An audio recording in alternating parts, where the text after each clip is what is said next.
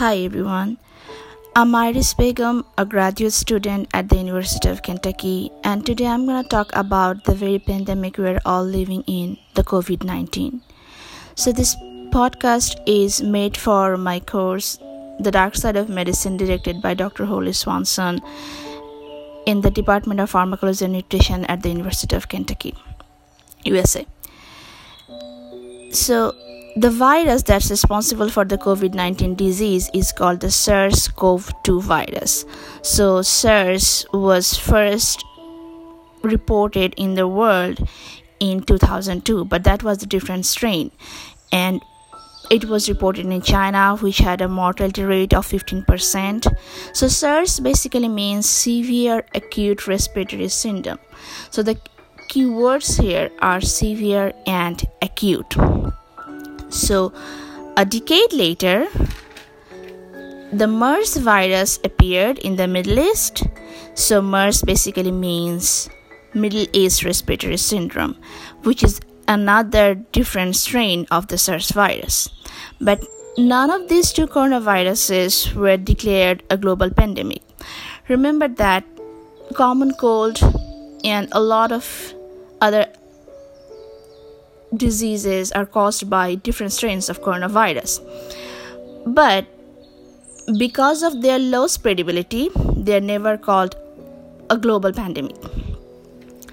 Now, this completely new strain of coronavirus, the SARS CoV 2, causing disease COVID 19, is called a global pandemic because of the extreme spreadability of this virus.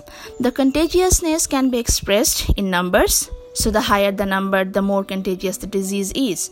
To compare, SARS CoV 2 has the spreadability value or the transmissibility value of 2.2, and influenza has 3, and smallpox has 6. So, we can say that it's a moderate to high contagious disease. Now, why do we worry so much? The reason is that the rapidly increasing number of patients worldwide. So, as for today, May 7, 2020, we have got about 4 million cases and 270,000 deaths worldwide, which is a huge death toll. Now, let's talk about where all this started. So, the novel coronavirus case was first reported in China in December 2019. While there's a lot of theories about where the virus first came from and how it all started, but let's talk about what the virus actually is. So, from our experience so far, we know that the patient condition deteriorates rapidly and severely. That's what we all know, and we don't have a set treatment or management plan yet. So let's look at how the virus acts pathophysiologically. So the virus SARS-CoV-2 is named coronavirus because of the Latin from the Latin word corona which means crowns. Be, it's because of the fact that the CoV2 SARS-CoV-2 has spike-like proteins on the outside of the lipid bilayer which is around the single-stranded RNA. So, once transmitted to a new host through any of these routes, such as contacts, coughs, sneeze, etc., the SARS CoV 2 mainly attacks the alveolar cells in the lung. The alveolar cells are the structure and function units of the alveoli, which is the lining of the lung wall. So, the, virus, the virus has to bind to the ACE receptor on the cell membrane of the alveolar cell. Once bound to the ACE receptor, the virus enters the cell, the alveolar cell, obviously, through either endocytosis or via direct diffusion. Now, now that the virus is inside the cell, the viral RNA is uncoated and translated into a negative RNA.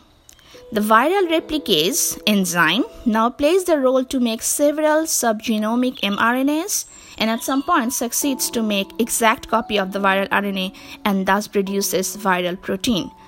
So the viral RNA and the viral protein are packaged into a virion to be a virion inside the Golgi apparatus of the host cell.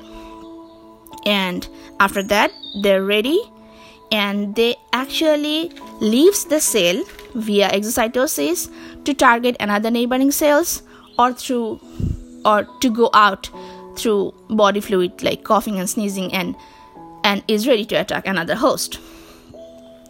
So while the alveolar cell is injured because of the exocytosis some chemokines are released in an effort to, to try to heal the infection. And the idea of importing neutrophils and monocytes as a normal response to injury also so the whole process also increases the vascular permeability of the lung wall resulting in fluid retention and edema inside the lung. That's why the patients who are suffering from covid-19 feels like they're short of breath they're drowning and their lung is full of water.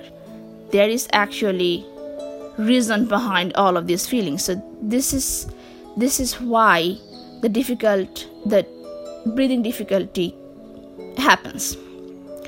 Okay now that we know what happens when someone gets covid 19 we can see that the severity is extremely variable. So we can see a lot of recoveries from the covid 19 also we have a huge death toll. So why is this happening? Like we discussed before, we don't have a set treatment plan or management plan yet. So let's talk about what are our possible options to treat the disease.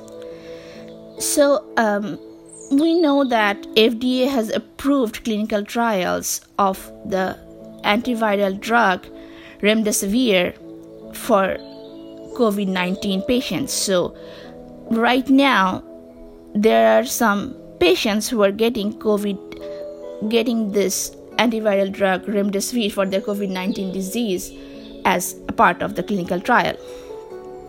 There are some other potential drugs too, but let's now focus on remdesivir and how it works. So, like like we said, the drug is a broad spectrum antiviral drug and it was first discovered for the treatment of Ebola, but it is now repurposed for the COVID 19.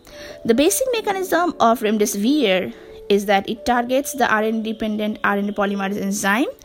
So it acts as a building block into the new RNA strands in the process of the genome replication of the viral RNA inside the host cell.